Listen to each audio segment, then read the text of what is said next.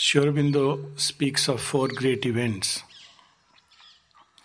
the siege of Troy, which created Hellas, the crucifixion of Christ, and he says Christ from his cross humanized Europe. The exile of Sri Krishna from Vrindavan, which created devotional religion. Before that, there was only meditation and concentration. And finally, the colloquy on the battlefield of Kurukshetra, which he says will yet liberate humanity. To this list, we may well add these aphorisms we know were written around 1912, 1913, 14, up to 1918. So we may add that there are two more events which surpass in their significance all that has happened so far. One is the coming together of the mother and Sri Aurobindo. As mentioned in Savitri, it's the matrix of a new time which started, the conception of a new idea force, which began to be serialized through the Arya. A new possibility that began to stir the mind and heart of earth. Beautifully, the mother mentions in one of her diary notes, I think it's 25th uh, September 1914, O Divine Mother, thou art with us. So there is a concrete assurance that she is here now upon earth. And then she mentions, a new light shall break upon the earth, a new world shall be born. The things that were promised shall be fulfilled. Much later, she would ask Amal Kiran to bring this piece strike off shall be and say, a new light is born, a, a, a, new world is born, the things that were promised are fulfilled. So she, this is of course in April 1956 that she gave this message. We know supramental descent took place in 24, 29th February. So this is the second great event which took place. First was the coming together of Mother and Sri Aurobindo which was a promise for the future, a new possibility. And 29th February, which was a decisive movement towards actualizing. It made the possibility concrete, so much so that the mother declares that it is a living fact, not no more a promise, but a concrete reality. And a day will come when everyone, even the most blind, the most unconscious, will be able to recognize it. Of course, the problem with all divine issues is that there is a big time between the tathastu and the actual visible effects that human beings can see. When mother was asked how much time will this take, mother said initially, wait for a few thousand years. and naturally, everybody was very disheartened. So she um, after a few more talks, he said, Well, when I said this, many of you were disheartened. She gives a reason because human beings live in a very small lifespan. So, few thousand years is like, but really speaking, if we look back and see when the mind came into existence and the first humanoids and so many abortive humanoid species, from the Cro Magnons to the Neanderthals and finally Homo sapiens erectus.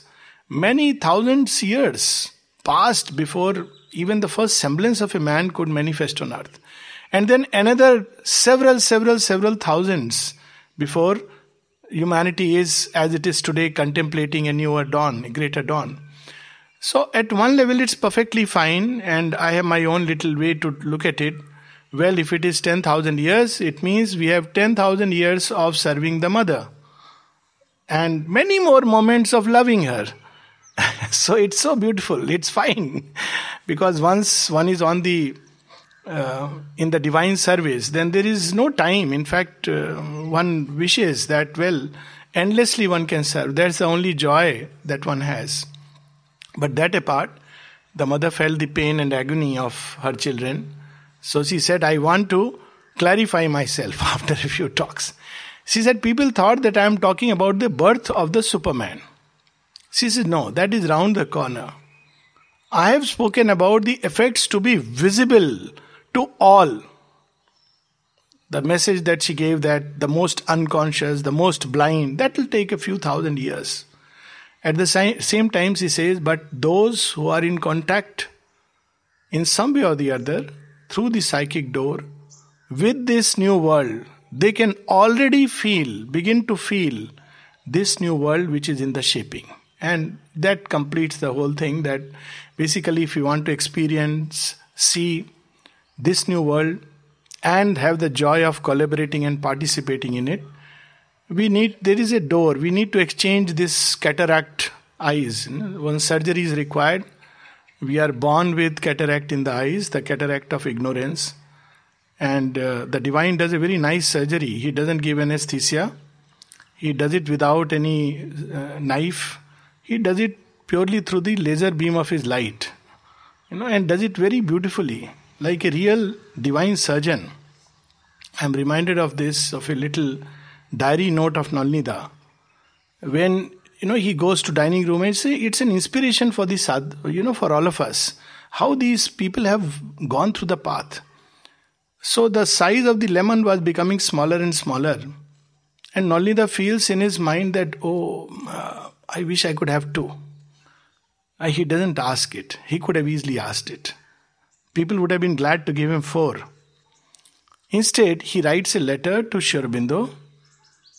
I had this urge to ask for more lemons. Lord, with a butcher's knife, take away this feeling in me. Sri Aurobindo writes back, Take away, yes, but why with a butcher's knife? Surely the divine can do better. How about using a surgeon's scalpel? So it's so true that the divine removes this cataract without even our knowing it, and we begin to grow into that consciousness. So, this is the second event. And this, with this second event, there is a whole new world which has come into existence. Now, we talk about transformation as something hanging in air and in a void, but if you look at the whole past of earth, it has prepared itself for this day. That's why the mother used the word the things that were promised. She was asked, Promised to whom? She said, You don't know what it has been prophesied. Sri Aurobindo passingly in one of his poems in the moonlight mentions what John of Patmos saw, what Shelley dreamed, vision and vain imagination deemed. The city of delight, the day of God. That's how she has called it the day of the Lord. And it raises a small little question that, well, why this particular day is day of the Lord? The day of the Lord is every day. Every moment is a day of the Lord.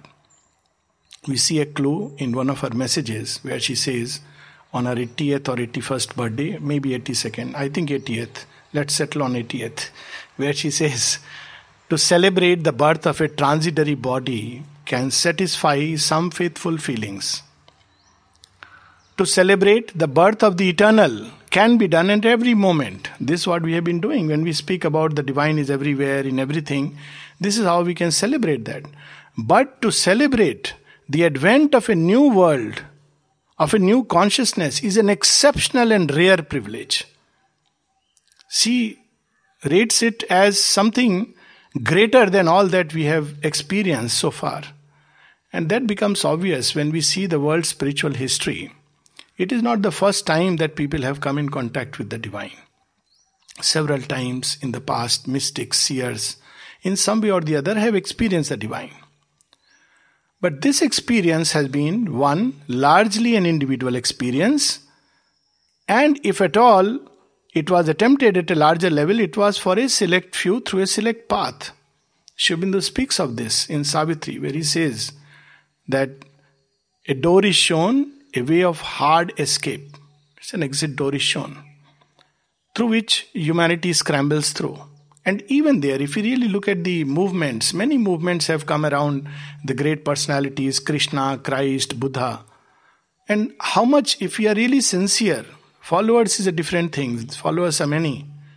But very few who really are able to even breathe a little of that consciousness which they represented.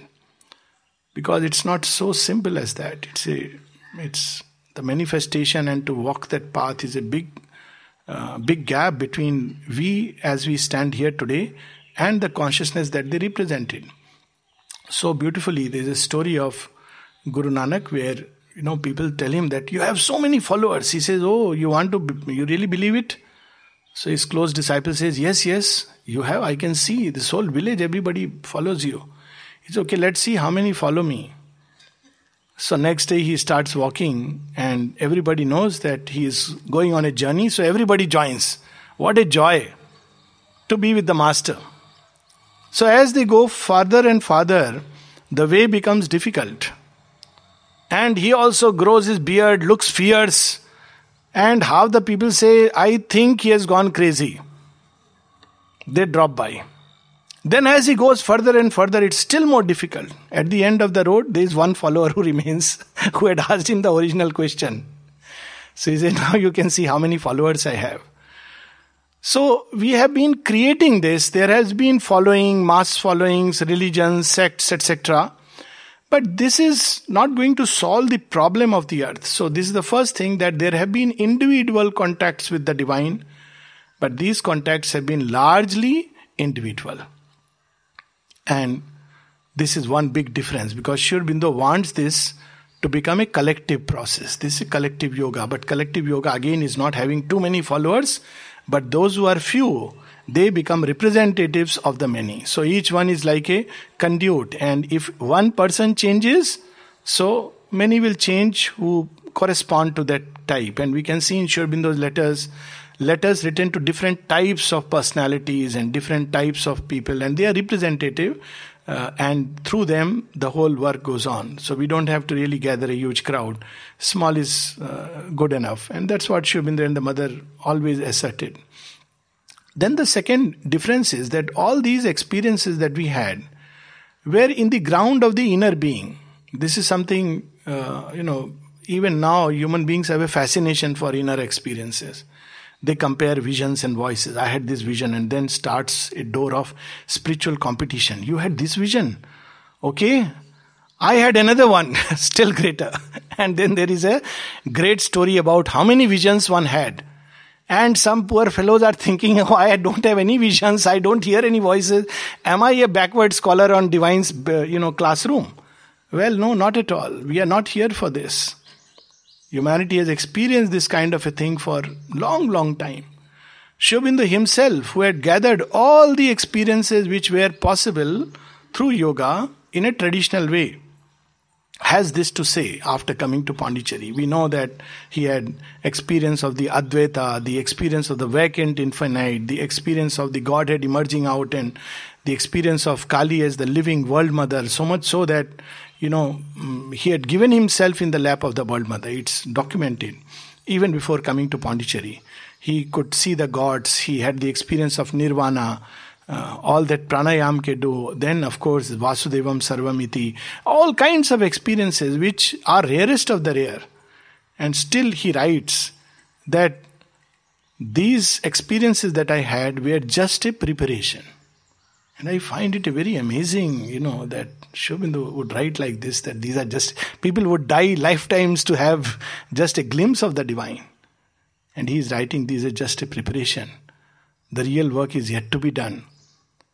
And then he says that yes, there are many people who, are, who have these experiences, Advaita experience and this experience and that experience. But this is not what I have come here to do. To add to that line of experiences because they are taking place in the ground of the inner being. We have to withdraw far into some inmost Himalaya of our being to get a glimpse. And it is wonderful, it is difficult, no doubt, but that doesn't solve the problem. If the divine is the only reality, why shouldn't we breathe naturally the divine as we breathe this air? And the mother did say that later on that, you know, by the very fact that you are present on earth today, you breathe a different atmosphere. We may not always be conscious of it, just as we are not conscious of the oxygen. So, this was their work that not in the ground of inner being, but in the very outer material consciousness, the play of the divine, freely and without any hindrance. And that's what she mentions in the agenda in 1970. She says that this is the old division created by the mind always it says, you may have the finest experiences in your inner being. But the outer field will remain just as it is unchanged. And then she says, assures us, but the change is done. Then she says it'll take a long time, as they say, for it to be worked out in all its details. So, this is being done. In fact, the mother took the yoga much farther than 1956. We know of 1956 and celebrate the day. There are many days that followed which are worth celebrating. For instance, in 1958, she gave a message that Mother Nature has decided to collaborate. This was one step ahead. So she was asked, What does it mean that nature has decided to collaborate? She said, It means that earlier she was not accepting the new consciousness. It has come. It's like, you know, somebody comes to the house and nobody likes. Nobody gives food to eat, nobody takes the part, nobody gives a room or a place, then what will happen? Either the person will go away, that is what been happening till before 1956. Several times the supermind would descend, but would not stay with matter. The first time, mother documents that when she met Sri this was a question in her mind. That we were seeing things in the supermind, will they materialize? And Sri Aurobindo said yes, and immediately she saw the supermind descend. Several times the supermind would descend in his body and the mother's. And if they wanted, they could have taken this route of supramentalizing themselves, but they didn't take this route. Earth has to be ready, matter has to be ready, it must receive and change as a consequence. So we see that in 1958, she says, I identified myself with nature and I began to understand her play. So nature told, look, you know, um, it's okay. It's a new thing which has come, but I'm enjoying my play. Don't uh, disturb me. I'm I'm enjoying it. I'll take me thousand years. Let me play for thousand years. So she said, okay. She started playing with nature, becoming one with nature. This was the big challenge for her. Several times when sadhaks would say that I think mother has put pressure on me, that's why I am experiencing this or that. Aurobindo says mother never puts pressure on sadhaks, she only gives them love. She puts pressure on nature. Because nature, is she's not, you know, about this small little individuals here and there putting pressure. She puts pressure on nature and we feel the repercussions sometimes. And but to sadhak, she unfolds in the arms of love. She knows that, you know, we can't bear pressure of even the mental consciousness, leave aside pressure of the supramental consciousness. So in 1958 onwards, she said, now the children who will come they will be born with this new substance integrated. Because when she started playing with nature, she started slowly bringing this new substance, and nature said, Ah, this is making the play more interesting. It's nice, I'm enjoying it. She discovered that it's a joy. It's not something very difficult. That's what happens when we read Sri and the mother, oh my god, such a difficult path. But as we begin to walk, we experience such delight, such joy. Of course, catching it by the right end. By the right end is being psychically open to the mother. If the wrong end is very scholarly, mentalized, highly intellectual approach, then of course it's very, very difficult. You know, every step is. but by the right end, then one discovers what a delight it is. So nature began to accept this new consciousness, and therefore she said, now all the children who will be born will be born with this. Uh, it's my own uh, language with this new chip integrated with their software this part. so they are going now, you know, it's the game plan has changed. We don't have to worry about the minister sitting in parliaments. All that we need is to worry about how best we can rise up to the level of these children, not fall below because people how to go to their level. So later on, mother would say how to, how to rise up to their level because they are born with something else. So in mystic traditions, there is something called as second birth baptism, born anew, Dvij in Indian tradition, where after a certain period of time you are taken to a priest and you are initiated. But these children are born anew from their very birth. And it's going to storm this world. We cannot even imagine these children as they are going to grow up. Already we see the first repercussions all over the world. No place is an exception where they are revolting, rebelling, they are trying all kinds of things, they are rising up in huge numbers. It's an uprising which is beyond our comprehension. So, this is another thing that was done post 1956 worth celebrating. Then, of course, we know the great experience in 1960, and the mother said, then the whole yoga is changed. All that I wrote before 1956 she started feeling that all that is very childish. Now, for us, that is wonderful. But then she says, 1960 onwards, the whole yoga changes. This beautiful experience of Krishna coming and playing a trick with mother on 29th February 1960. Suddenly he appeared in gold in mother's room and said, You see, you won't have a place to sit. Now, you know, when Krishna plays tricks, there is a logic behind it. So, mother said, Okay, he is going to come. So, she had told all the disciples, Please don't disturb the atmosphere, and you know, I'll come and say what is to be done, where things have to be kept. But disciples are always very faithful. So, they have, you know, already by then everything is arranged. and already there is a queue waiting. So when mother comes, he says, uh, I was not very happy with this scenario because I had told them. But nevertheless, instantly, she said, Now Krishna is going to come and Krishna is sitting on the chair. So where does mother sit? She vanished. And she was suddenly everywhere and nowhere. And then, for that entire period, she has that experience when she is sitting that Krishna is giving the medals and she is everywhere and nowhere. So this was Krishna's trick that can you do this? Annul thyself. This is the line mother said, uh, which I was reminded from Savitri, the lesson that Krishna gave, and it's a take home point for all of us for this yoga. Annul thyself that only God may be.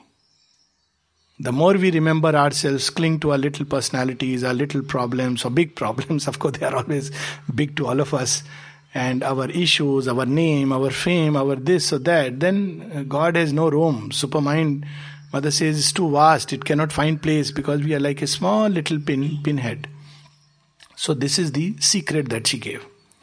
Then, of course, we know 67, she said that it has entered into a realizing power. 69, another very important day when she says, 1st January, this new consciousness descended. And since then, she started saying it has become, it has assumed the role of a mentor.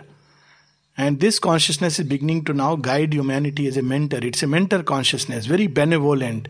And with that started the mm, coming of the Superman. So when we really look at the events, one event which I have forgotten, 13th to 14th April 1962, where she went one step further because truth has to lay its base for love and ananda to come. This is the real work. Ultimately, love and ananda but without truth's base, but first high truth must put its base upon earth because without that it's not possible. It degenerates into all kinds of things. So in 1962, on the night of 13th April, 14th, she had an experience of the yoga of the world, where divine love was permeating this world, penetrating this world. So really, if we look at it, we uh, the mother has gone so far in preparing this whole world, uh, done thousands of years of tapasya and preparing it for us. And for us, it just to receive. That's it.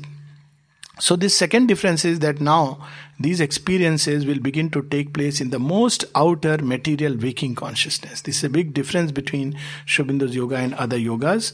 One of the things that Mother asked Sri Aurobindo when she came was that what is this trance that yogis are supposed to have experienced in India?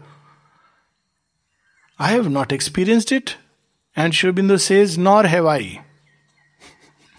Sounds very interesting. And then he says that even in the highest consciousness, I was always aware of the waking consciousness. It is literally how Brahman operates. It's Chatushpad. All the four layers are simultaneous in the divine. That's what the word Om conjures. That all the three states and the fourth, which encompasses them, are simultaneously present.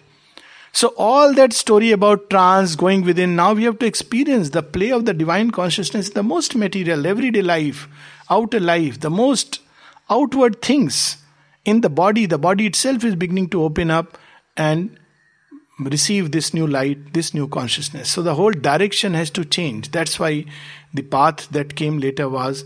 Uh, that the mother gave was open, receive this new consciousness, come in contact with it. All the rest, she says, is phantasmagoria.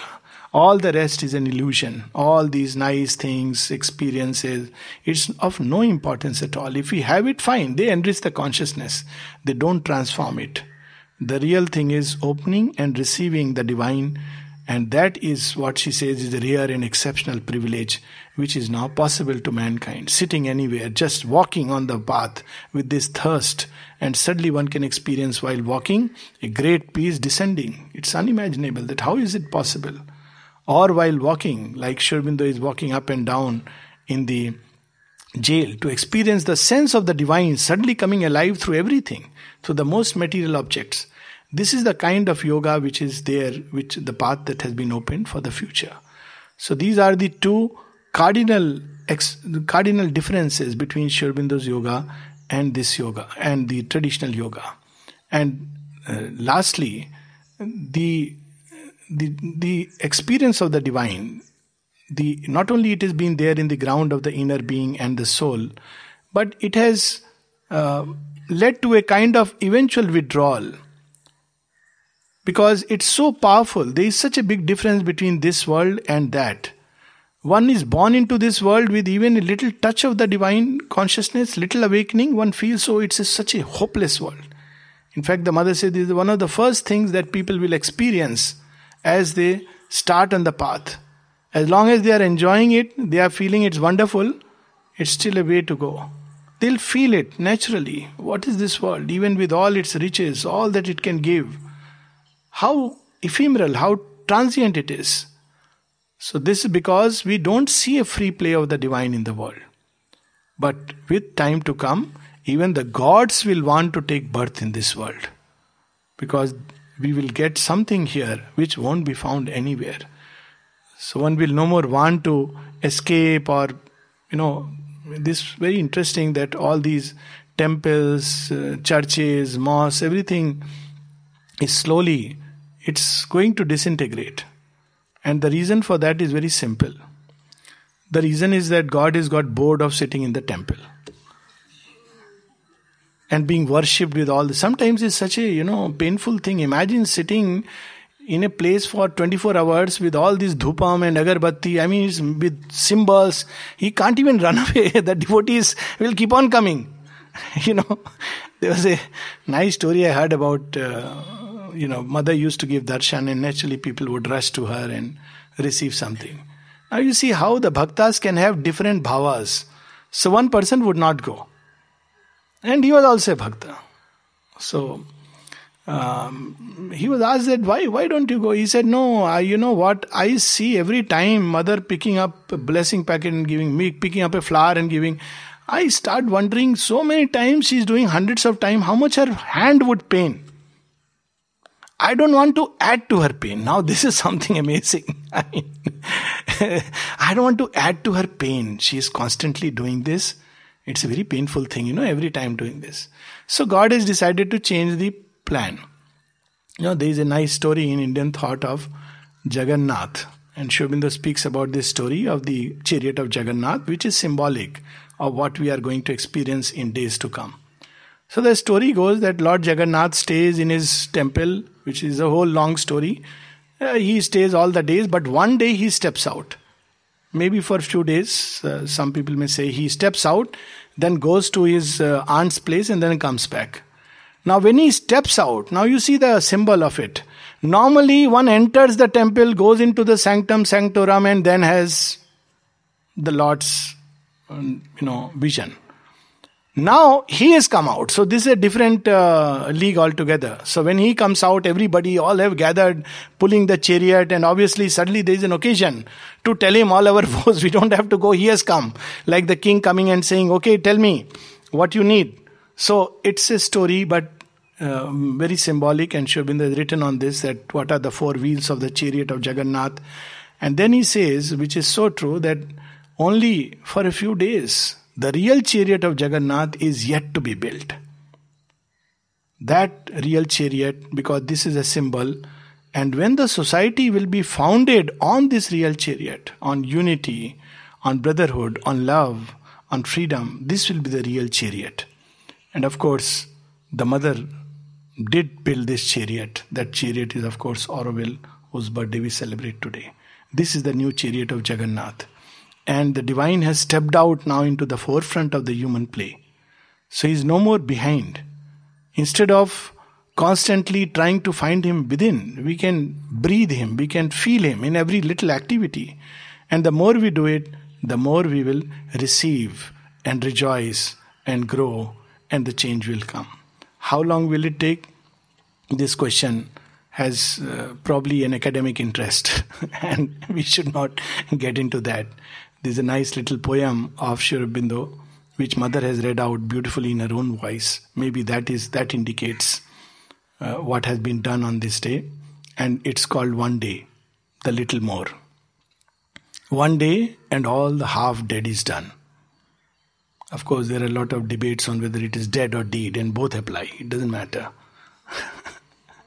half dead is the subcon. That's the latest uh, edition. Uh, some people say in the beginning it is half deed. Half deed means what is um, what was not yet done is completed, but it applies also to half dead, done. Like we say, you know, I am done with my meals. So half dead is done. Half dead is that phantoms of the past that were lurking in the shadows of our nature, in the subconscious memory. Now it is changed. All the half dead is done. One day and all the unborn begun, the new consciousness waiting to be born. One day and all the unborn begun. A little path and the great goal. A touch that brings the divine whole. Hill after hill was climbed and and now the great tremendous brow hill after hill was climbed and now behold the last tremendous brow the great rock that none has trod a step and all is sky and god so this rock is the rock of material consciousness which was not allowing the divine consciousness to have a free play in the world the rock that none has trod people have gone to the highest levels where they have not gone into the nether mysteries of matter. This rock would stand a sentinel.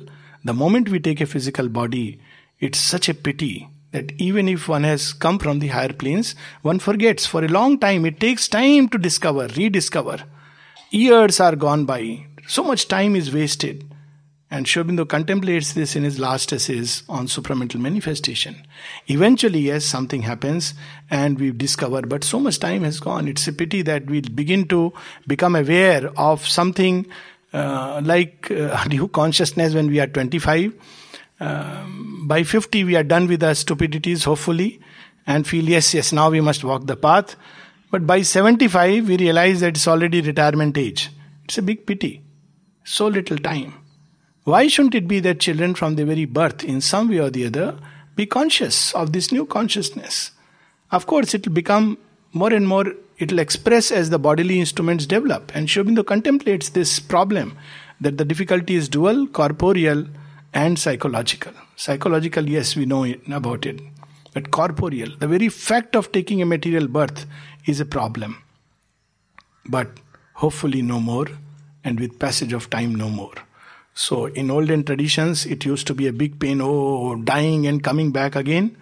Now we can say, well, every time we come back, he'll be in a better and better body because this new consciousness is integrated in matter itself. So, with this, maybe uh, I would like to close reading a prayer of the mother, and then if there are some questions, we can take that. It's, uh, it's a prayer in Yes, July 6, 1914. What plenitude in the perception! The entire individual being, modest, humble, surrendered, adoring, calm and smiling, feeling one with all beings, unable to make any difference of value in perfect solidarity with all things, is kneeling down before thee together with them all. How beautiful state it is. The path, and the mother, she speaks of endurance, faith, smile, simplicity. Repeatedly, Aurobindo says, Be simple, be simple, be simple. Humility. People often ask when they come to this path that, like, what is the technique of meditation? we are glued and stuck with this meditation thing. And Mother at one place even says this She said, now of course we have added to the list of old meditation. Now there are chakra meditations, dancing meditations, hot yoga. You know, hot yoga we had heard. When I first heard about hot yoga, I thought it's some Bengali who has just, you know, reinvented hot yoga. hot yoga. So I asked them, he said, no, no, no, it's not a Bengali, it's Punjabi. I said, well, I can understand the word hot now, but what does it mean? So you have a steam and you do the yoga in that. So, you know, you feel hot. So it's hot yoga. Now, we don't have to get into all these things. These things are nice, beautiful, but they have outlived their purpose. So in ashram, we don't have a technically a meditation hall. And much later, when mother started collective meditation in the playground, she said, the problem is that even here, even among those who were who are so called developed and advanced, even they, the moment they think of spirituality, they think about meditation. She said that's why I had to stop it. Because it's a tendency to go back into the old method. Ah, how many hours one can sit in meditation. It's not important how many hours one is sitting or standing. Horses can do standing meditation for many hours. They don't realize the divine. they still have blinkers on the eyes. It's being in contact with the thirst. That's what she said. This thirst, this need. And then even the extravagances of an American youth are a path. This thirst. And then she said, Do not cling. All kinds of things which will come in life and they will go. But to remember the goal. That is the path. It's something very unprecedented. And then just to remain simple like a child and full of humility because what we can have pride for? It is only the divine whose glory manifests in this world. So look at Mother with all her experiences. She is kneeling down in perfect humility, carrying everyone in solidarity.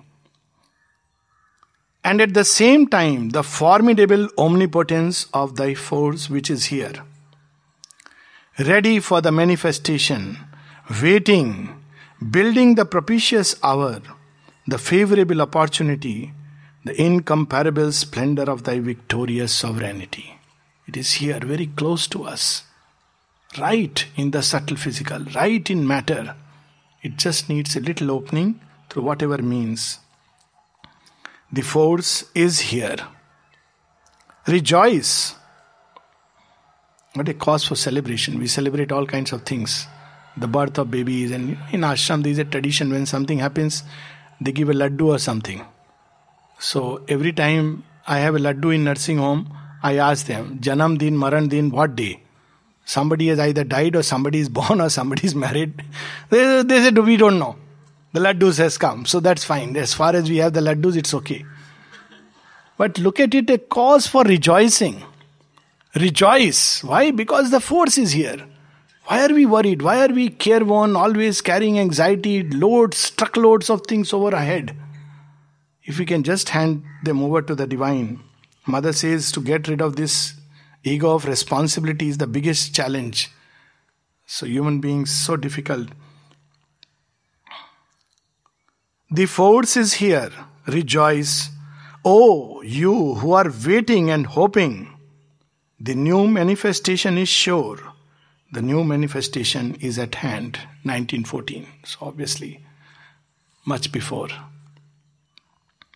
The force is here. All nature exults and sings in gladness. All nature is at a festival. We get to know much later because we are mentalized beings. Mother says it's so easy to see God in bird and beast, and but so difficult to see in human beings. So she had raised this question, and she says because of this strong individualized ego, which creates almost compels to separate from the divine. At one place, she says human beings have tried very hard to separate from the divine, and then semi humorously she says, and well, they have succeeded. they have succeeded. We try to, you know, there is the divine, there is me, me. So, me and the divine. this creates a big problem. So, all nature exults and sings in gladness. All nature is at a festival. The force is here. Nature responds. Flowers respond. Animals respond. The donkey that mother had seen from balcony darshan and called, that donkey responded to her force. When there was a race of donkeys, this donkey Bodo stood and would not run when other donkeys have started. And all the sadhaks cheering him, Bodho run, Bodho run, run. And suddenly, somebody had a brilliant idea and invoked the mother's force. Suddenly, Bodho ran and came first. This is a real story. And this is another very interesting story about the donkey that people, uh, someone complained to Sri that this donkey just, you know, runs and jumps around in the ashram. He doesn't do any work, but otherwise he's very active. But if you try to give him some work, he will be like a lazy bone. and Sri Aurobindo is reported to have remarked under his breath, typical sadhak. so donkeys respond. Flowers responded. They would come to mother. Tree would come and say, Mother, help me. They are going to cut me. And we become big sadhaks, big. We have to solve our problems ourselves. And they would come. She would say, The animals, they would respond. But this mentalized being called man, very difficult. The inconscient has become in him hard and rigid. She said, Inconscient is easy to tackle with because it's something formless. But the inconscient in man is very hard and rigid. That's the experience which she speaks about when she entered into the mental sphere of people. That why they don't know about supermind, it has descended. Only five persons. And some of them not known, Indubhai Patel or um, poet Bendre. Very few people know. Some experience they had that, you know, that something has happened. Amal Kiran, of course. So why they don't get to know? And then she discovered as she went down and down, and then she says this experience at the very bottom of the inconscient, I came across a spring. An almighty spring with the seeds of a new world, which cast me up on the surface. So this is the difficulty with us, but nature is enjoying, nature is already, you know, um, happy, nature is exulting. Only sometimes it's too happy. When it's too happy, then there are you know, chaos from our human point of view. The force is here. Arise and live. Arise and be illumined. Arise and be illuminated. Arise and battle for the transfiguration of all. The force is here. So we'll close with this. It's 8.30. If anything quickly, or we can just close it with a quiet meditation, whatever. Yes. Firstly, I don't understand mind. None of us does. the second thing is, you know, if we look at the world today, and particularly through the news channels and what we see uh. around, what is happening around in the world, it seems to be a pretty chaotic, difficult. Okay. Uh, okay. Okay. So first is about the uh, not understanding the supermind. There's a wonderful stage. That means one is ready. Because the Ish Upanishad declares that avigyatam vijanata avigyatam avijanata. He who knows it, knows it not. He who has the thought of it. And who has not the thought of it, is knows it. So that's a, that's to your credit. Now regarding the divine lila in the world, uh, we know that news channels you see, uh, this might take on it. Who are the people who will be, when they will no more be there, then we will know that the new world has come. One is, of course, politicians, policemen, uh, doctors. I'm sorry, but you know, we create so much fear. Lawyers, and I may add the media. Now, when this is not there, you can be sure that the new world has fully established itself. They are the bastions of falsehood. You look at now, now, but what is happening now? See, it's a twofold action. One is that all that was submerged, all that has now come to the surface. Take, for instance, the media, as you say, now recent events. Now, we all knew that media has certain leanings. Now it has come so blatantly in the open that nobody can deny it. You have to make a choice and a stand and this side or that side, and it'll come in the open. Nothing can remain hidden. In the ashram context, mother said something very interesting. Do not do something which you cannot do in front of everyone because nothing can remain hidden here. It's so true. This is happening as an action of truth that all that we was buried is coming up. And naturally, there is the clearing, there is the, you know, dark things which come up. But look at even that, how in one action, divine touches many points. That's why it's an eagle vision. Take the latest event which happened in JNU.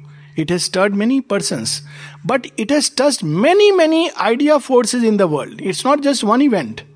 from nationalism and patriotism to um, you know um, free freedom of speech to politics to sedition to all these things have been touched simultaneously so it's a very beautiful thing because you know things which we have glossed over or we just sat over for centuries we have to now confront them and take a decisive stand within us. And whatever be the stand doesn't matter. What counts is sincerity with which we do it. So this is what is happening at one. Second level that it is definitely true that one thing which supermind will expel when mother was asked that what will it um, remove from the world she said why should it remove anything it'll you know everything is included in it but then she added perhaps the hypocrisy and the artificiality we have to just see the children and we will see that how these children one thing they hate is hypocrisy and artificiality and of course, there are many, many events which are taking place because thanks to the terrorist, the world is getting realigned and the boundaries redrawn. Could you have imagined America and Russia coming together in a common cause? At least, you know, 20 years back, it would have been impossible. And all this realignment is taking place precisely because a new consciousness is active. Things are getting gravitated into a pocket. Doctors are very happy when there is, you know, localized cancer so now cancer is now a reverse process taking place. Generalized cancer is becoming localized. so it's easy to remove. So we can discover these pockets and these pockets of resistances. The next step will be their annihilation. And this hardly any time, you know, just about 50 years, 60 years since the supramental advent. And as mother said, thousands of years to go. But individually, we can go much, much, much faster because the individual goes much faster than the collectivity. So the take home point for us is let, as Aurobindo says in one of the letters, that outside there are Hitlers and Mussolinis and Stalins. Let's not focus on them. Let's focus on the wonder that is born in our hearts. I mean, I could go on much more on this whole subject of workshop, so I'm just resisting myself. yeah, just. Yes.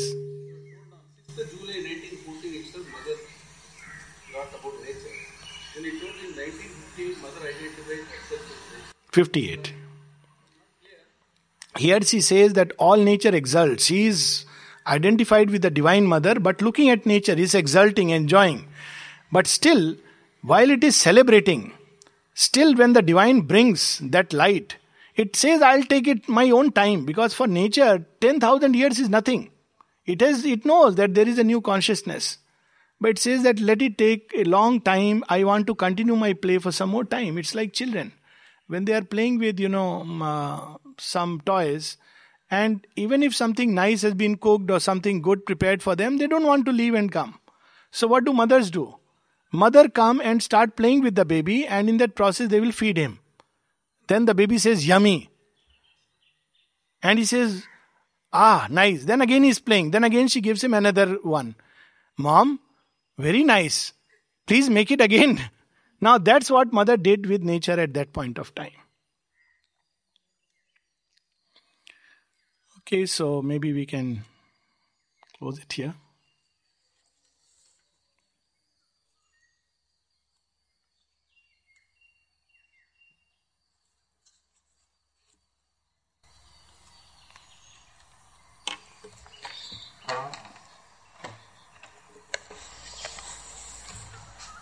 Think you would all like me to, on behalf of all of us, so many people gathered here today. We haven't seen this amphitheater so full before. To say thank you to Dr. Alok for being with us today, for sharing his illumination.